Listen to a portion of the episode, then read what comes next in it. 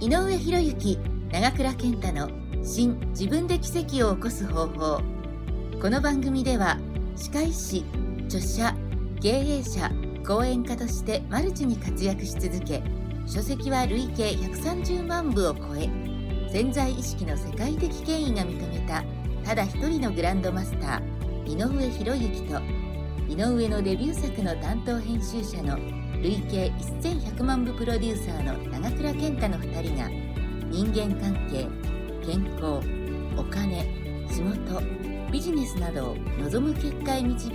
思考行動へと変えていきます。お疲れ様です、えー、長倉です、えー今日もポッドキャスト自分で奇跡を起こそうを井上博之先生と始めたいと思います。井上先生よろしくお願いします、はい、よろしくお願いします。えー今日はですね、まあ、2月のもう中旬になるということで、まあ、2024年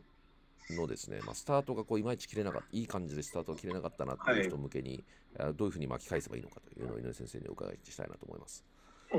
まあ、1月、なかなか思うようにスタート切れなかった人いると思うんですけど、だからといって、そのままだらだらいくのが一番僕、良くないと思うんですね。そういう意味では、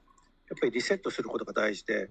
僕はなかなかなかうまくいかなかったときは、それはそれでいいと思って、パターンの中断化ということで、何か一回それをやめて、それから新たにスタートすることですごくうまくいくことがあるんですね。うんだから、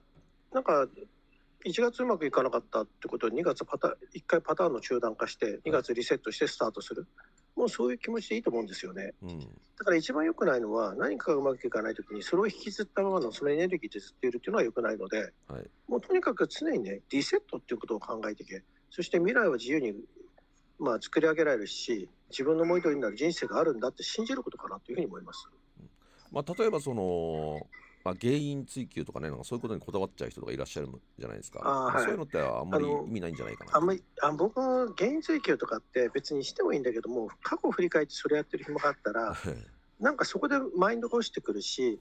あそしたら何しようかなっていうふうに考えてる自分の混沌とした心の状態がさらに何か前へ進ませないのでもう1ヶ月ぐらいとかそういうことだったらもうそんなの考えずに継続してるものがないわけだからはい。もうリセットしても今からのことを考えてすぐ行動した方がいいと思いますね。うん、まあそうですよね、まあ、うまくいかなかったことって原因って別に、まあ、大体追求しなくても分かってるし、まあ、あとはまあタイミングが悪かったみたいな話も結構あるので、うん、そうだよね。あの、うまくいかないときって、なんかこう自分が悪いってばっかりみんな責めるんだけども、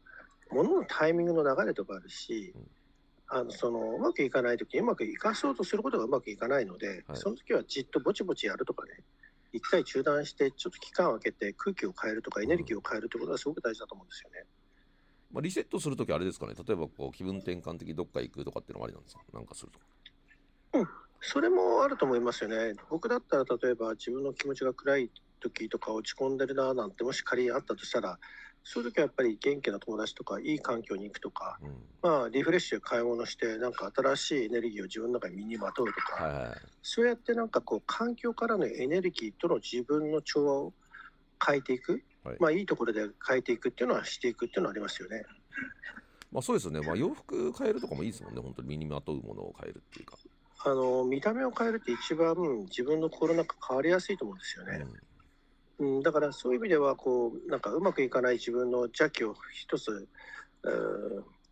払ってそして新しいものを見つけて自分のエネルギーを変えていく、まあ、すごく大事だと思うし逆に言えば、まあ、逆に言えばあれですよねイベントとかもあるわけですから、はそういうイベントに行ってそういうエネルギーの人高い人の話とか人生観とか聞くことによってそれで自分のリセットしてやっていくっていうのもあると思いますね。うん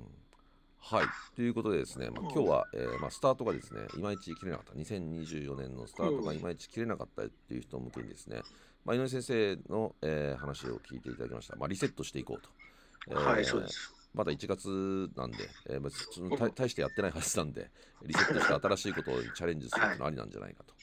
はいえーいうことで、井上先生のお話を伺いました。えー井上先生、どうもありがとうございました。はい、ありがとうございました。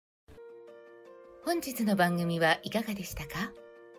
番組では井上博之長倉健太に聞いてみたいことを募集しています。ご質問は i n f o アットマーク i n o u e h i r o y u k